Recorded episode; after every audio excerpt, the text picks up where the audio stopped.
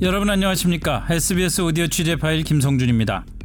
정부가 저지르는 실수 가운데 하나가 politically correct, 즉 정치적으로 옳은 것만 고집하다가 실리를 놓치는 겁니다. 도덕적으로 우월하다고 자부하는 정권에서 주로 벌어집니다. 정반대의 실수는 실리만 추구하다가 보편적인 정의를 놓쳐서 국제사회의 질타를 받는 경우입니다. 국가를 운영한다는 것은 그만큼 천사와 악마 사이에서 지능적인 줄타기를 해야 하는 어려운 일입니다. 교과서가 있을 수 없죠. 만수르보다 부자라는 무함마드 빈 살만 사우디아라비아 왕세자가 돈 보따리를 들고 우리나라에 왔습니다. 정부도 기업도 보따리를 풀게 하려고 분주했습니다. 경제가 어려운 마당에 고마운 손님일 수 있습니다. 하지만 빈살만 왕세자를 바라보는 국제사회의 시선은 차갑습니다. 언론인 암살 사건의 배후라는 의혹부터 이런저런 문제가 있기 때문입니다. 우리가 이렇게 환대를 해야 하는 건지, 왕세자가 특히 우리나라를 선택한 이유라도 있는 건 아닌지 꼼꼼히 따져봐야 할 것 같습니다. 노동규 기자의 취재 파일입니다. 최근 정부와 재계의 이목은 온통 사우디아라비아의 부총리 무함마드 빈 살만 왕세자의 방한에 쏠렸습니다. 일본에서 열릴 G20 회의에 가는 길에 잠깐 들렸을 뿐인데 정부는 국무총리가 공항 영접을 나가는 등 국빈급 의전으로 그를 맞았습니다. 산업통상자원부 발표대로라면 그가 방한에 맞춰 주도한 양국 간 경제협력 MOU 규모만 83억 달러에 달합니다. 이렇게 돈 보따리를 앞세운 중동 실세 재계도 환대했습니다. 어젯밤 청와대에서 문재인 대통령과 단독 만찬을 끝낸 빈살만 어딜 찾아갔을까요? 삼성 영빈관 승지원을 전격 방문했습니다. 이 자리엔 삼성과 현대차 그리고 SK, LG, 롯데 총수들이 먼저 모여서 기다리고 있었습니다. 이들이 따로 한 자리에 모인 것도 참 이례적입니다. 사우디 측 요구로 성사된 이 자리에서 총수들은 빈살만과 차를 마신 뒤에 돌아갔습니다. 이재용 삼성전자 부회장과는 따로 20분간 더 만남을 가졌다는 후문입니다. 이들이 이렇게 빈살만을 환대하는 건 그를 통해 제2의 중동 특수를 기대하기 때문입니다. 산업화 시절 중동에서 벌어들인 달러로 성장한 기억이 있기 때문입니다.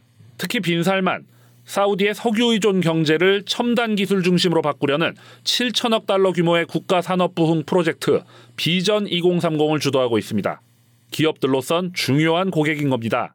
재계에선 특히 삼성 이 부회장이 얼마 전에 삼성물산을 찾았던 것도 5천억 달러 규모의 사우디 북서부에 있는 해안 신도시 네온 프로젝트에 관심이 있기 때문이란 시각이 많습니다. 정부와 기업이 이렇게 돈 벌어보겠다고 왕정 국가의 유력자를 대접하는 건 어쩔 수 없는 측면이 있지만 어딘지 낡아 보이는 게 사실입니다.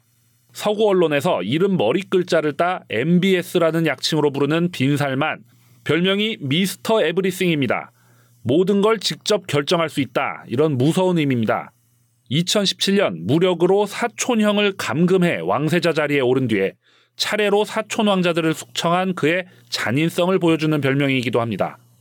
여성 운전 허용과 같은 개혁적 모습을 서방 세계에 어필하기도 했지만 자신에게 비판적인 기자를 남의 나라에서 엽기적으로 살해한 배후로 지목된 인물이기도 합니다. 비즈니스 앞에 거 윤리나 가치는 좀 뒷전으로 미룰 수 있는 거 아니냐 이런 반론도 가능할 겁니다. 그런데 최근 사우디의 경제 실적을 보면 세계 기업인들의 생각은 좀 다른 것 같습니다.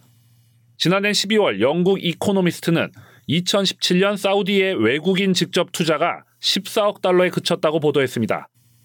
빈살만이 의욕적으로 비전 2030을 발표했던 2016년 75억 달러에 비해선 상당히 초라한 수치입니다. 언론인 살해 직후에만 800억 달러가 빠져나갔다는 보도도 있습니다. 왕정 국가의 비밀스런 권력자, 빈살만의 존재 자체가 리스크라고 생각하는 투자자들이 많다는 겁니다. 실제로 빈살만은 지난해 8월엔 캐나다가 사우디의 인권 문제를 지적했다는 이유로 캐나다 내의 자산을 회수하고 자국민을 철수시키라는 이해하지 못할 명령을 내리기도 했습니다. 21세기 글로벌 스탠더드와 거리를 두는 국가와의 교류, 그리고 협력이 때로 얼마나 큰 피해를 끼치는지는 우리가 지난 사드 사태 때 지독히 겪었습니다. 어떻게든 돈만 벌면 된다 이런 생각이 아니라면 정부 간 교류와 기업의 투자에도 원칙은 있어야 할 겁니다. 국격과 글로벌 기업의 세계적 평판 그렇게 좌우됩니다. 이번 국가적 환대가 권력자만 어떻게 구워 삶으면 되겠지라는 지나간 시대의 발상에서 비롯된 게 아니길 바랍니다. 당장의 사우디발 돈보따리라는 것도 MOU에 불과한 만큼 낭패 볼 일 없게 냉정함 유지하며 실리를 찾을 수 있으면 좋겠습니다. SBS 노동규입니다.